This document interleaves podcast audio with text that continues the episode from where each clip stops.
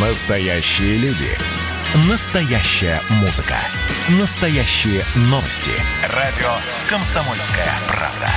Радио про настоящее. 97,2 FM. Кашин, Чесноков. Отдельная тема.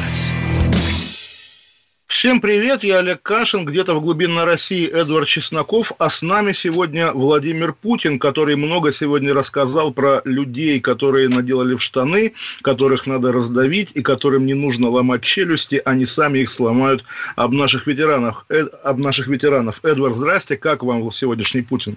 Здравствуйте, Олег Владимирович. Вы знаете, я рад, что мой президент не боится говорить жестко. Ведь и мы все помним, как после пьяного блеяния Ельцина мы услышали о необходимости борьбы с терроризмом и те самые слова, которые, может быть, несколько низкие, но которые прозвучали как луч света в темном царстве безнадёги. Поэтому, пьяное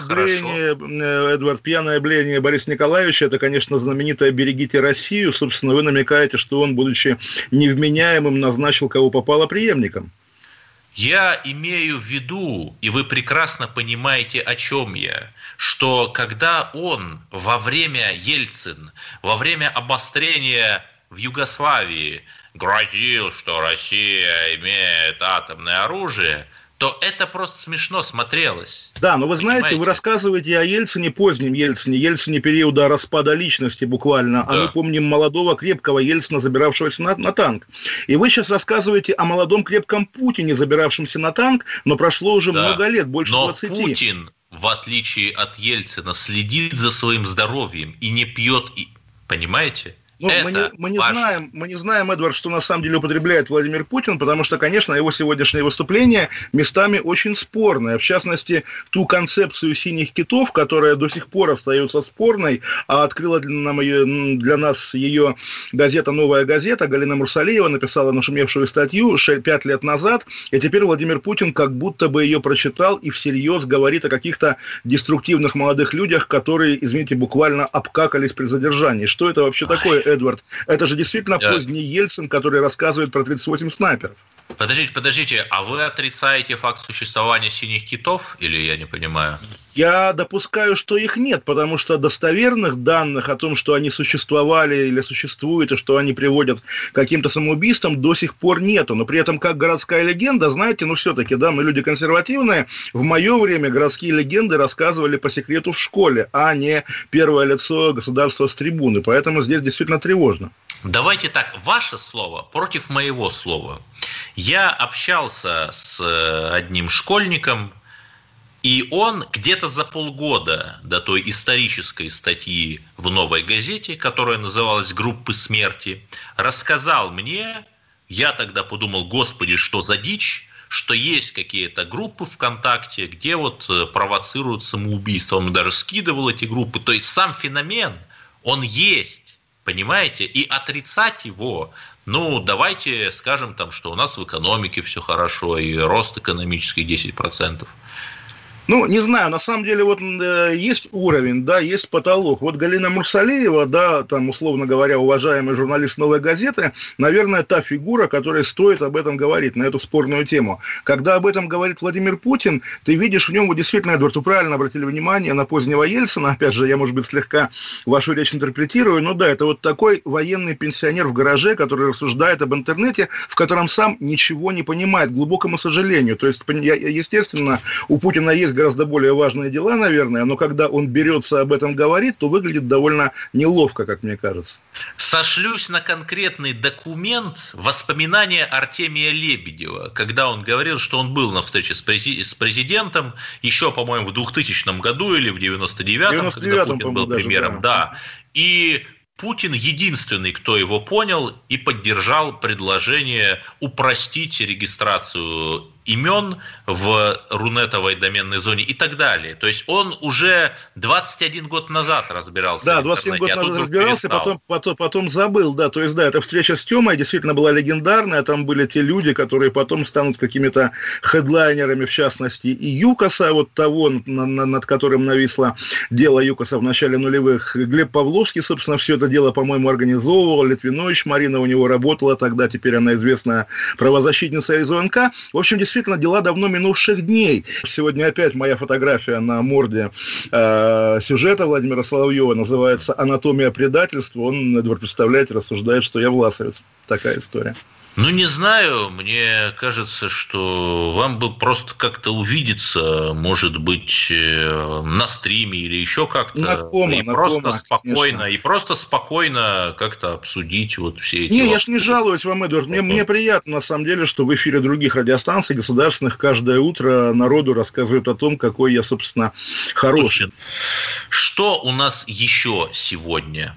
У нас еще, наверное, Кашин-бинго, да, давайте уже сразу. Нет, без Кашин-бинго пока, я думаю, мы это отложим на десерт. А сегодня интересная история в Калининграде, может быть, вы, Эдвард, знаете имя, потому что там ФСБ арестовала мужчину, готовившего теракты на объектах энергоснабжения области, причем теракты из ненависти к российскому правительству. Мужчина работал на местном телевидении, и поскольку я сам когда-то работал в местных медиа калининградских, мне безумно интересно, как его зовут и кто это, и в чем здесь подвох. Вроде бы ни крымской проблемы, ни немецко-фашистской проблемы в Калининграде нет, исламистская тоже, тьфу-тьфу, слава богу. Интересно, чего же этот человек хотел и кого он представил. То, что он на телевидении работал, это симптоматично. Недавно в правых пабликах обсуждали одного сотрудника телеканала «Культура», того самого канала, где оскопили «Вставайте, люди русские» кантату в фильме Александра Невского. Этот человек поливал российскую культуру грязью, потом сказал, когда это вышло, что его взломали неизвестные хакеры.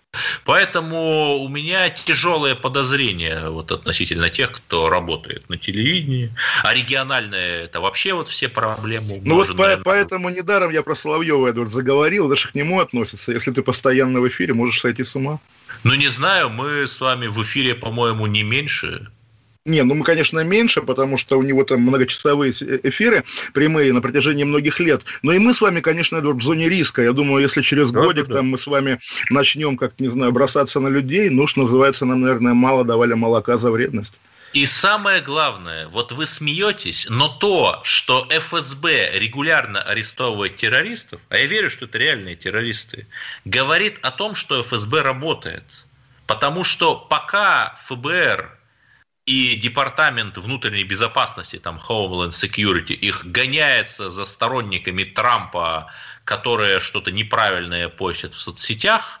Кстати, и БЛМовцев, что тоже интересно, стали выпиливать, практически такая ликвидация СА. Образца 1934 года. Я бы сказал, ликвидация донецких полевых командиров на середине 10-х. Да. У нас... ФСБ реально работает и реальных террористов упекает. А еще, Эдвард, возвращаясь к сегодняшнему Владимиру Путину, тоже загадочная история. Он ссылается на какого-то своего западного друга, коллегу в мужском роде. То есть, это не та женщина, видимо, министр из Австрии, с которой танцевал. Да, которая теперь войдет в Совет директоров Роснефти. В общем, этот друг Путина, который, оказывается, прилетал к нему вчера вечером, рассказал ему о пустых европейских столицах на фоне оживленной, бодрой Москвы. Я готов это подтвердить, в Лондоне пустынно, в Москве людно, иногда даже пугает. Но интересно, кто этот рептилоид, который прилетает к Путину вечерами и рассказывает ему о западных столицах. Эдвард, у вас есть версия? Да не знаю. Может быть, Лукашенко, может быть, Герхард Шрёдер, но здесь сложно сказать. Может быть, Берлускони, все может быть. И я думаю, что пусть этот человек останется загадкой, потому что не надо давать ответы на все вопросы даже таким кремлинологам, как мы. Согласен. А вы помните Ивана Федоровича Тевосяна, Эдвард? Нет, я не помню. Это сталинский нарком цветной металлургии, главный герой легендарного запрещенного романа Александра Бека «Новое назначение». И, в общем, оказывается, он был, Эдвард, уроженец города Шуши в Нагорном Карабахе. И поскольку фамилия его Тевасян, то есть армянин, мы не будем шутить, что памятник ему ломают, уже сломали, потому что он был расистом и в рамках, соответственно, борьбы за ценности БЛМ. Нет, ему памятник сломали, потому что он был армянином. То есть это даже не декоммунизация, а тупая деармянизация Нагорного Карабаха. Вот, собственно, впечатляющее видео в ТикТоке разошлось, как азербайджанцы ломают памятник несчастному Тевасяну, который, в общем, не пытал несчастных по темницам. Уж на что я большевиков не люблю, но к Тевасяну претензий нет. Он металл выплавлял. Мы уйдем на 2 минуты, небольшая пауза, потом вернемся в эфир. Олег Кашин, Эдвард Чесноков, программа «Отдельная тема», радио «Комсомольская правда». Оставайтесь с нами. Кашин, Чесноков. Отдельная тема.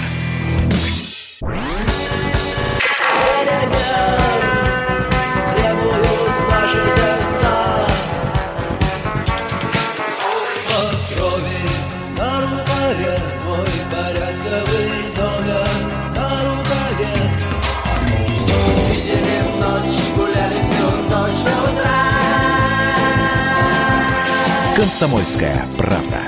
Радио поколения кино.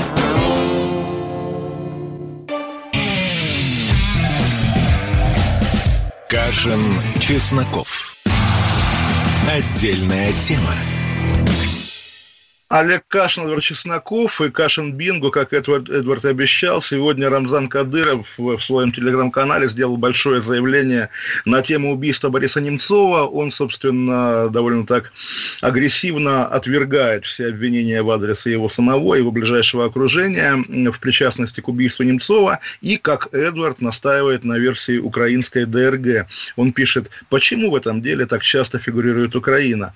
И, соответственно, дальше доказывает, что у либералов заказ на Чечню, поэтому они украинскую версию отрицают. Но на самом деле главная история про Кадырова сегодня медийная история, когда он опубликовал сообщение о том, что вот в ответ на решение предложения ФБР дать $250 тысяч за информацию, которая позволит арестовать известного повара Евгения Пригожина, вдохновителя группы Вагнера, армии, фабрик троллей и так далее, Кадыров сообщил, что да, он готов заработать эти деньги, потому что Пригожин гостит у него. И сам Пригожин сегодня написал ответ, дословно я процитирую, потому что это вот та же фабрика троллей, буквально эстетически, по крайней мере, дословно.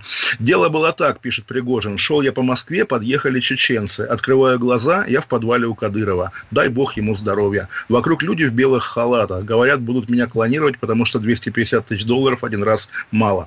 Сейчас пытаюсь договориться, чтобы продали меня по частям. Вроде идут навстречу. Рамзан Ахматович, человек гостеприимный». Эдвард, смешно? Да не знаю, у нас же есть сейчас уже такой целый термин метатролли. И очень хорошо, что они есть, потому что вот это вот американское безумие можно только высмеивать. И можно как угодно относиться к этим людям, но они хотя бы не вешают нос в трудной ситуации. А, как сказал классик, все злодеяния в мире совершаются серьезным выражением лица. Да, причем, как литературовед, отмечу, что классик Григорий Горин в своем сценарии к фильму «Тот самый Мюнхгаузен» написал про умное лицо, а вот актер, соответственно, Янковский, исправил это, произнося на серьезное лицо. Поэтому, соответственно, это такая спорная история. Но да, представить себе фильм «Тот самый Кадыров», где, или «Тот самый Пригожин», где ироничный и мудрый повар или боевик учит нас, недотеп обывательских, тому, как на самом деле нужно жить, с улыбкой на лице, с самоиронией и так далее. Но, наверное, я думаю, и снимет какой-нибудь Сарик Андреасян или, опять-таки, создатели фильма «Крымский мост». Они а что вы так, простите, что перебил, а что вы так иронизируете? Вот вышел же сериал про Назарбаева, где вот он мудрый такой, там, разнимает Ельцина и Горбачева. Казахский сериал, Эдвард, да? Казахский сериал, то есть азиатский сериал, такое вот азиатское кино, которое вслед за фильмом «Паразиты», корейским, оригинальным, приобретает некую моду. Но сериал так, пожалуйста, Тимур Бекмамбетов, вот пусть снимет что-нибудь. Вот, в общем, на самом деле, да, российское кино по-прежнему пережевывает наследие советского, а настоящие, как вы говорите, метатролли действительно смеются, а иногда и даже, так сказать, мочатся нам в лицо, как бы это ни звучало. Ох, ну не надо, я прошу вас, мы же все-таки интеллигентные люди. Понимаете, Эдвард поет блатные песни. про кино. Это не та интеллигенция, которая выжила в 1937 году. Но я не могу представить себе людей, собиравшихся на башне Вячеслава Иванова, там, Николая Гумилева, Александра Блока, которые бы пели блатные песни. Тогда их, в общем-то, просто есть же история про эту башню, да, когда, по-моему, Гиппиус предложила придумать рифму к слову «дьявол». И люди долго думали, и Брюсов предложил «дьявол плавал». И потом все придумали. Это у... Да, у Сологуба такое стихотворение есть. Когда я в бурном море плавал, и мой корабль шел ко дну, я так воззвал: отец мой дьявол, спаси помилуй, я тону. Вот года спустя тюменские поэты-нонконформисты, мы эту историю помним от поэта Мирослава Немирова, вспомнили эту историю, там кто-то рассказал, и вы знаете, вот трудное слово «дьявол» для рифмы. Придумайте слово, рифму к слову «дьявол». И все такие хором. И тут я уже многоточие поставлю, потому что, знаете, что такое лексическая редупликация, да, вот как раз, или как у Солженицына было «фуяслица», вот так они все сказали «фуявол», извините, конечно. Ох, вы знаете, у Валерия Брюсова, это я прочитал в мемуарах Ходосевича, который называется «Некрополь», якобы он придумал рифму к слову «смерть», но вы знаете какая, «умилосердь», и написал на радостях целый сонет с этой рифмой. Отлично. Но у Бориса Акунина есть роман про рифму к слову «смерть», когда, собственно, буквально клуб самоубийц, «Синие киты» в начале века пытаются также... Да, там была рифма «хоть верти ее, хоть верть». Это из романа «Любовь». Да. Причем стихи для этого романа, по-моему, писал Лев Рубинштейн, если я не ошибаюсь. Что-то мы куда-то далеко отъехали. Еще сегодня интересная новость, хотел бы ее коснуться. В «Комсомольской правде» Новосибирск интересная статья. Вы помните, наверное, Дениса Карагодина, который уже лет 5 назад начал большое расследование о том, кто именно и как репрессировал, то есть буквально убил незаконно, да, бессудно его прадеда, деда Карагодина, который был Степан Карагодин, который был крестьянином в Забайкалье, потом, соответственно, в Сибири. Вот. И среди тех людей, которых Денис Карагодин называет на своем сайте палачами и убийцами, обнаружился некий Алексей Митюшов, который был делопроизводителем в НКВД в момент убийства деда Карагодина. И этот Митюшов-младший, сын старого чекиста, подает в суд или написал заявление в полицию на Дениса Карагодина, объясняя это тем, что тот оклеветал его деда, и дальше я дословно процитирую, действительно интересная спорная тема, что дед никого лично не убивал. Он в НКВД вел картотеку, кто сидел, кто судим, кто погиб, кто расстрелян. Это тоже важная работа, но он не палач,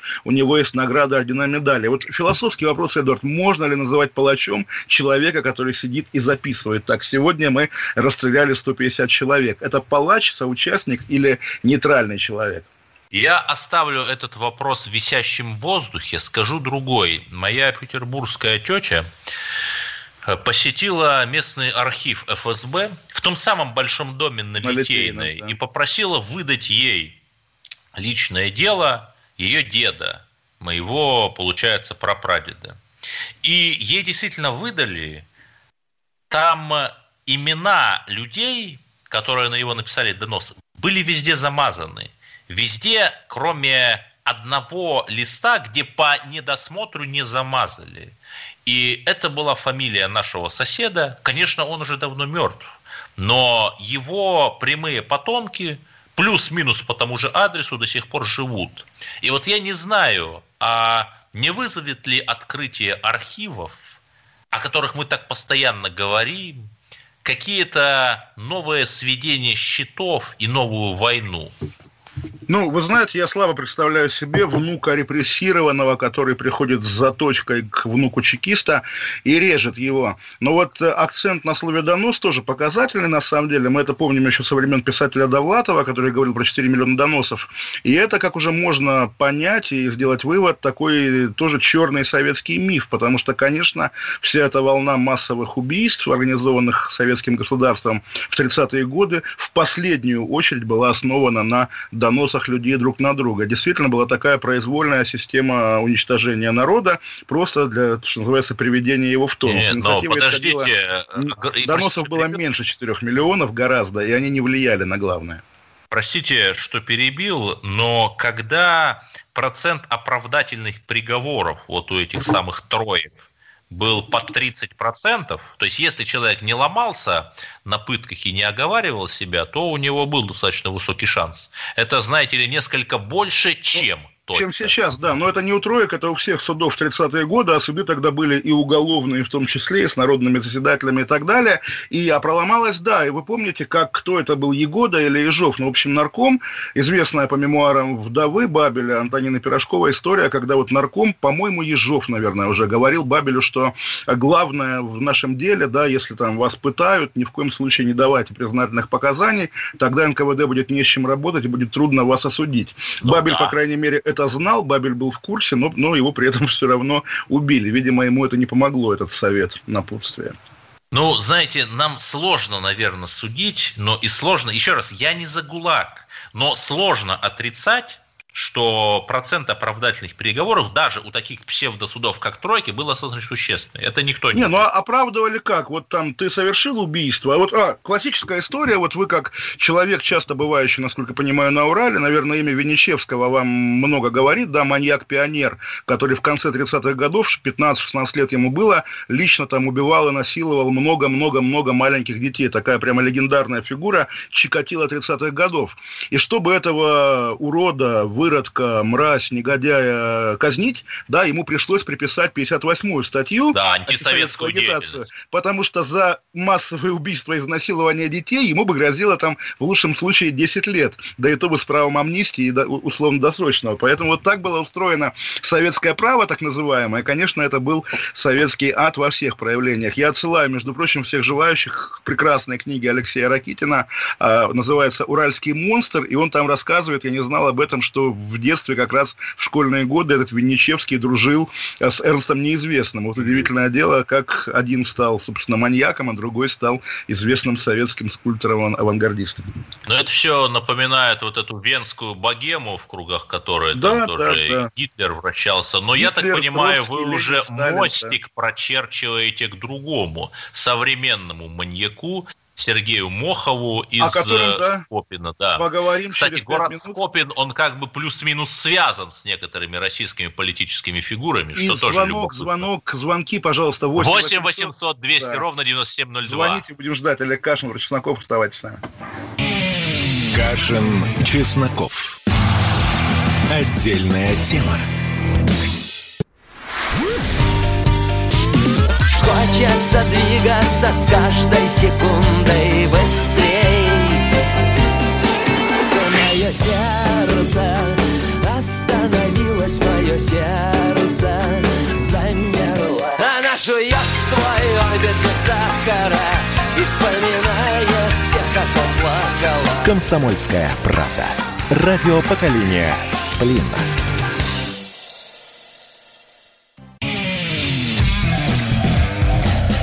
Кашин, Чесноков. Отдельная тема. 8-800-200-09-702, 8-800-200-09-702. Олег Кашин, Эдвард Чесноков, и нам звонит Анатолий из Калининграда. Анатолий, здравствуйте. Слышите меня? Да, слышу, Анатолий, да, здрасте. Это добрый вечер еще раз хочу сказать. Я обращаюсь не только к вам, замечательным радиоведущим, коллегу и Эдварду, но я хочу обратиться ко всем слушателям «Комсомольской правды» и высказать свое мнение. Спросить их, нужна ли нам эта власть, которая лоббирует интересы, к примеру, строительной мафии, лекарственной, водочной мафии, которая защищает интересы олигархов. Вы знаете, меньше читайте газету «Завтра», пожалуйста. Ну вот не надо.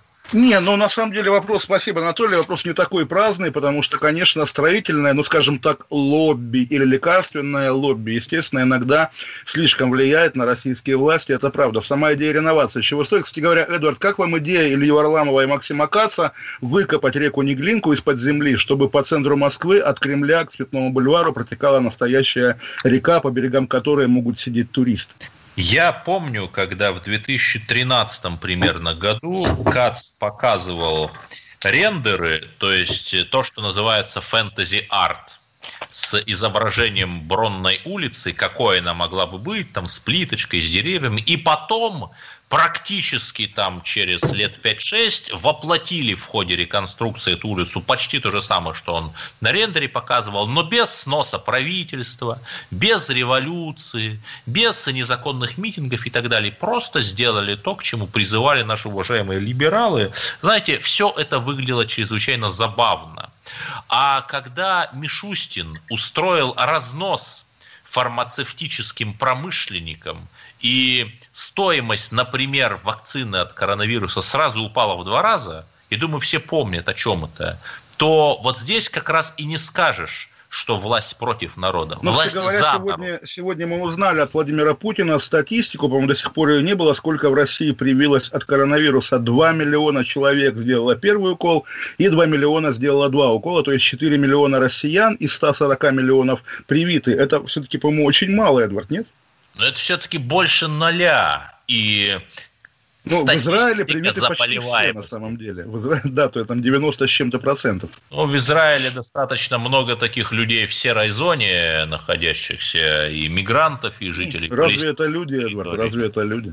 Господи, что у вас за погромные черепомерочные настроения? Ну, наоборот, я за израильтян. А что касается Мишустина, сегодня он забавно попал в новости, а именно популярное видео в интернете из Горно-Алтайска, где едет кортеж его по заснеженному городу, а полицейский так отчаянно кричит народу: «Уходим, уходим, ждем, ждем», разгоняя пешеходов. Но на самом деле ничего антимишустинского в этом нет, но такая трогательная история из провинциальной жизни. Но и Тува, в Туве так же то ли был, то ли ожидается Мишустин. Накануне в центре Кызыла собаки загрызли женщину, о чем весь Кызыл, насколько я знаю, говорит. Ну и сегодня популярно опять-таки видео с визитом главы Тувы, уходящего, очевидно, главы... А, был уже, да, потому что есть видео, как они в лифт с Мишустиным заходят, и охранник не пускает Шалбана Валерьевича караула. Еще есть видео с этим Шалбаном Валерьевичем, который приехал в воинскую часть, где служат тувинцы, и так тоже довольно жалобно. Видео, по-моему, довольно старое. Ну, не знаю, сегодня его все форсят, видимо, к отставке Шалбана Валерьевича, где он так жалобно рассказывает, что тувинцы тоже люди. Вот у нас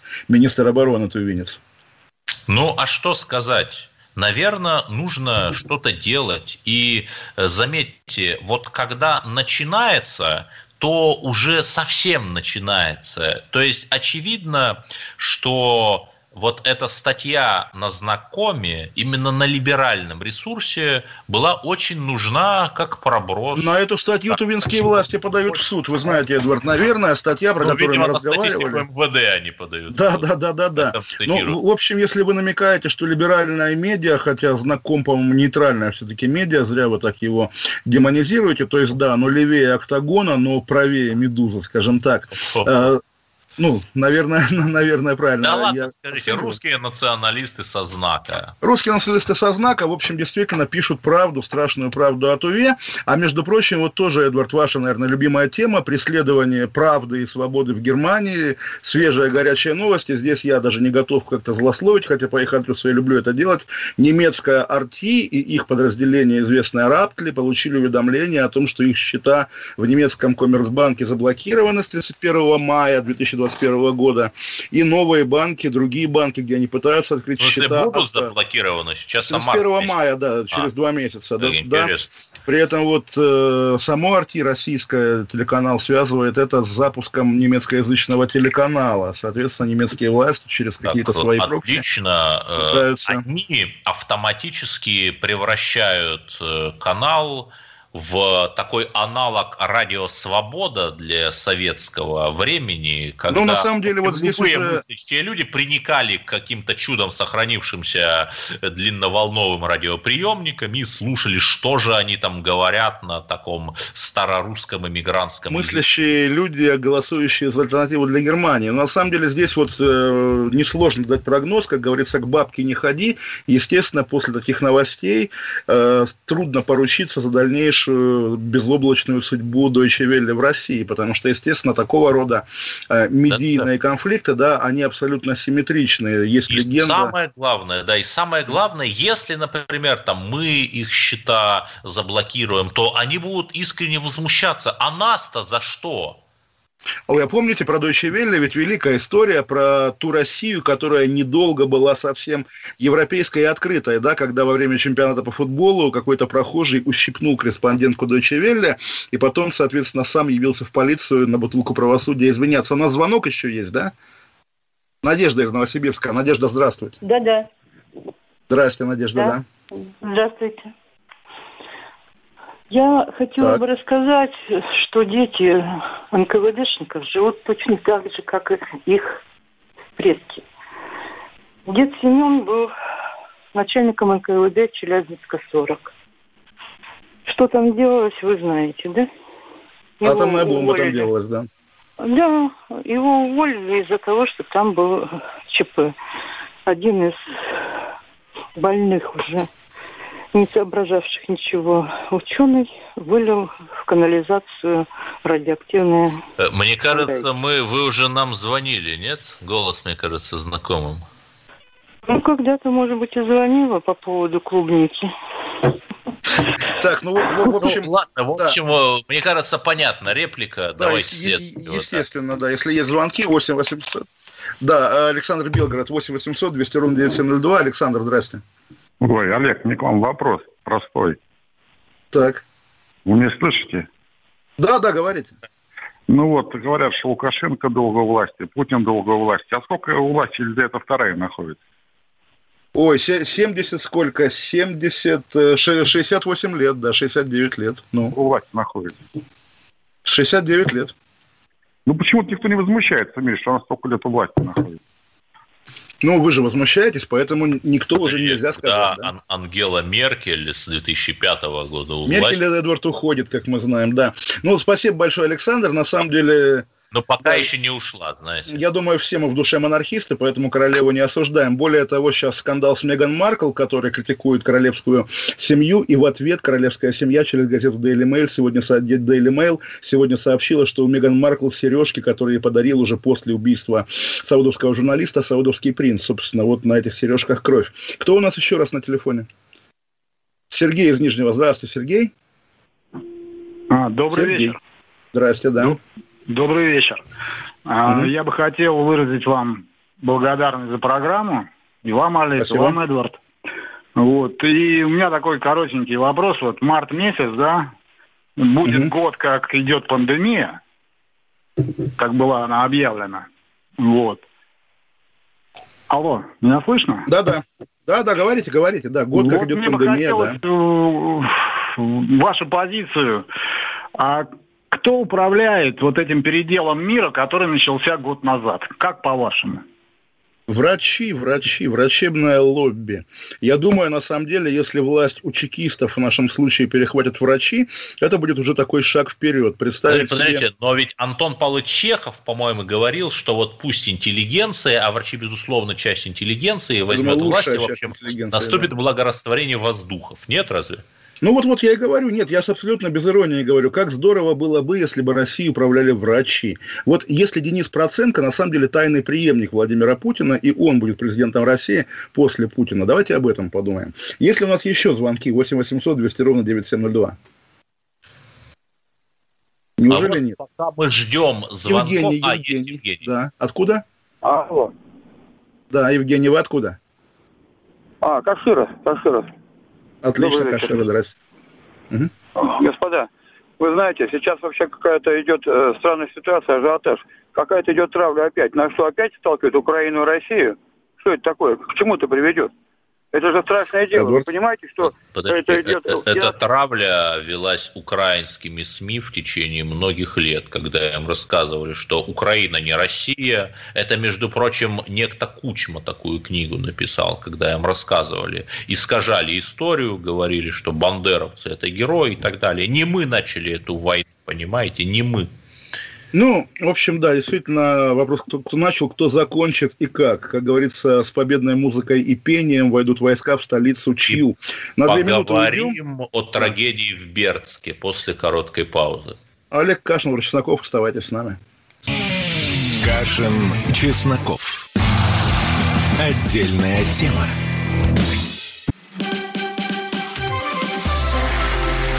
Это было начало. Это действительно история, которая будоражит.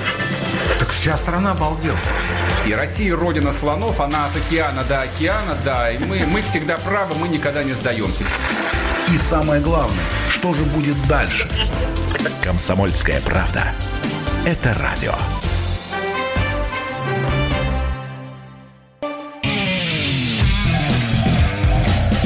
Кашин, Чесноков. Отдельная тема. Олег Кашин, Эдвард Чесноков. Продолжаем беседу. И Эдвард обещал разговор о страшной трагедии в Бердске. Я на самом деле не знаю, о чем речь, но наверняка страшно, да. Трагедия действительно очень тяжелая, без шуток. Жена, то есть, простите, мать, 62-летняя женщина убила своего 39-летнего сына. Сын страдал ДЦП. Но при этом он просто не может двигаться или двигается очень плохо. Насколько я знаю, ДЦП он не приводит к утрате интеллекта. И, видимо, она настолько устала, как она сама это объясняет, что напоила его таблетками, сама сделала попытку деяния, запрещенного Роскомнадзором. Мужчину-инвалида спасти не смогли. Саму сибирячку в тяжелом состоянии доставили в больницу, сообщает КП «Новосибирск». И вот понятно, что не доработали социальные службы, потому что, наверное, они должны предоставлять какую-то помощь. Вот в Москве есть социальное такси, ты там хочешь куда-то с ребенком-инвалидом, ну, там уже не ребенок, ну, просто с инвалидом поехать, за тобой приезжает машина. Да, Бердск очень сильно беднее Москвы. Наверное, там такого социального такси нет. Но очевидно, что я сейчас там не оправдываю ни в коей мере убийство, но очевидно, что женщина устала от этого многолетнего груза, и социальные службы как-то облегчить ее бремя не смогли. И самое главное, я не думаю, что у этих людей все было хорошо с деньгами. И, ну, простая же вещь. Давайте пересчитаем все кредиты по ставке Центрального банка по 4,25%, ну окей, там чуть-чуть больше, чтобы там банк что-то заработал. Но не 10% и не 15%. Это же очевидная простая вещь. Но ее не делают, и ни одна партия, насколько я знаю, к этому не призывает. Тоже странно. Слушайте, Эдвард, ну вот вы в нашем альянсе такой экономист, а мне приходится быть, не знаю кем, правозащитником, что ли. Ведь главное же здесь вопрос, да, посадят ее или нет. Банкстеров защищаете. Да буквально, нет, банкстеры бог с ними, как говорится, про эту женщину. Ведь по логике вещей ей полагается тюремный срок, хотя мы понимаем, что, в общем, не за что ее сажать, в колонию ее не нужно отправлять. И как с этим быть? На самом деле понятно, что, естественно, это продолжение давней и вряд ли разрешимой в России дискуссии про эвтаназию, но, тем не менее, я думаю, что, естественно, реальная тюрьма она не заслуживает, и нужно следить за ее судьбой, в том смысле, чтобы она не уехала в колонию, потому что, естественно, наши судьи не очень гуманно, скажем, деликатно. В таких случаях суд назначает часто психиатрическую экспертизу, и, возможно, она была там, я не могу сейчас, конечно, вот я тоже представил эту психбольницу тюремного типа. Но вот мы обещали про господина Мохова, если так можно о нем сказать. Господин скопинский маньяк, который в начале нулевых держал двух девушек в заточении. Чудом они спаслись, и вот сейчас он спокойно вышел из колонии. Скажите, а вот то, что якобы он уже приехал в Москву, хотя человеку такому вроде бы нужно отмечаться, и Навального, кстати, за аналогичное нарушение определили в колонию. Правда ли, что Мохов приехал в Москву за якобы там миллионный гонорар выступить на каком-то телешоу? Или это все ложь? Как вы думаете? Вы знаете, Эдвард, я верю. Более того, на самом деле, вот модно этот тренд, а давайте как бы не будем его показывать. Давайте скажем, что это позор, это аморально. Считаю, что нет, и это нормально как раз, что у нас есть телешоу про жизненные истории, про страшные истории в том числе, но если этот человек действительно будет выступать, там, не знаю, у Малахова или у Борисова, пускай выступает, не вижу проблемы, это гораздо... Серьезно? Вы, подождите, вы сейчас на полном серьезе или Нет, абсолютно никакого троллинга, но понятно, что перед вами чудовище, понятно, что перед вами злодей, понятно, что перед вами бенефициар излишней мягкости российских... Так это нам с вами понятно, человек совершил чудовище. Злодеяние, все же в этих шоу выступают за гонорары, то есть и как бы это злодеяние по сути вознаграждается, то есть давайте вы там что-то совершите, потом, значит, вас пригласят там куда, на ВГТРК, чтобы вы чего-то за гонорар рассказывали, это же просто абсурд. Это просто безумие. Эдвард, это можно считать абсурдом, можно считать аморальным деянием, можно критиковать, что вы, по крайней мере, и делаете, и я даже в глубине души вас отчасти поддерживаю. Но говорить, а давайте это запретим, нет, не надо запрещать. Пусть выбор делает зритель, пусть выбор делает, опять же, нравственный закон внутри Андрея Малахова на самом-то деле, потому что, ну, тоже нужно быть, наверное, совсем людоедом, чтобы рассказывать о том, что этот маньяк хороший, а чтобы рассказывать, что он или плохой. Что у него было тяжелое детство, там, так далее. Ну да, на самом деле, чтобы рассказать, что он плохой, не обязательно звать его в эфир, усаживать. А почему нет? Если есть возможность, позовите, потом это будет преподавать на кафедрах криминалистики. Но что касается тяжелого детства, тоже давайте понагнетаем под конец программы самые ужасные истории. В Пермском крае же тоже на днях было убийство семьи, и изначально считалось, что папа зарубил семью и куда-то ушел в бега, потому что лицо одного из трупов было изуродовано, непонятно было, кто это, оказалось, нет, папа как раз и есть, папа мой ровесник 80-го года, изуродованный, убитый, да, а убийца 16-летний мальчик, который из-за конфликта в семье, соответственно, зарубил топором всю свою семью, в том числе сестру какого года, 2008 года рождения. Кошмар, он дает показания, и тоже вот на самом деле мы взвешиваем как бы его возраст, его как бы степень опасности для государства, и думаем, что и этот мальчик там лет через, ну, не знаю, 5 выйдет на свободу, он же несовершеннолетний еще, да, выйдет на свободу и тоже придет на телевидение. Но вот такая, опять же, жизнь в Российской Федерации. Чтобы совсем было ужасно, давайте, Эдвард, вспомним Кита Флинта, потому что ровно год назад, как музыкант группы Prodigy, легендарный, знаменитый, всеми, наверное, любимый или уважаемый, покончил с собой в своем доме в городе. Насколько я помню, Prodigy, кстати, Крым поддерживал, там приезжал, выступал, помните? Нет, не помню. Я помню 85-летие Москвы, по-моему, у них был большой концерт в Москве. Ну, в общем, это та эпоха, 90-е, естественно, одна из знаковых групп. Бывают такие западные группы, которые в России делаются более народными, наверное, чем в оригинале. Да, как Дин Рид. Ну, нет, Дин Рид — это совсем такая экстремальная ситуация, да, как там всякие друзья Советского Союза. А это, ну, как вот Депеш Мод, допустим, тоже ведь как бы легендарная группа, но в России ее особенно любят. И Prodigy тоже. Я думаю, каждый в школьном туалете хоть раз писал Prodigy. И послушаем мы песню. Не выступал он, в Крыму не выступал, просто в Россию ездил. Вот. Послушаем песню Firestarter, которая, собственно, четверть века на самом-то деле уже звучит свежо и остро, так же, как наша программа, которая прощается с вами до понедельника. А завтра я с Марией Бароновой буду в 6 вечера в программе «Война и мир». До понедельника, друзья. Олег Кашин, Эдвард Чесноков. Всем пока. Обнимаю всех.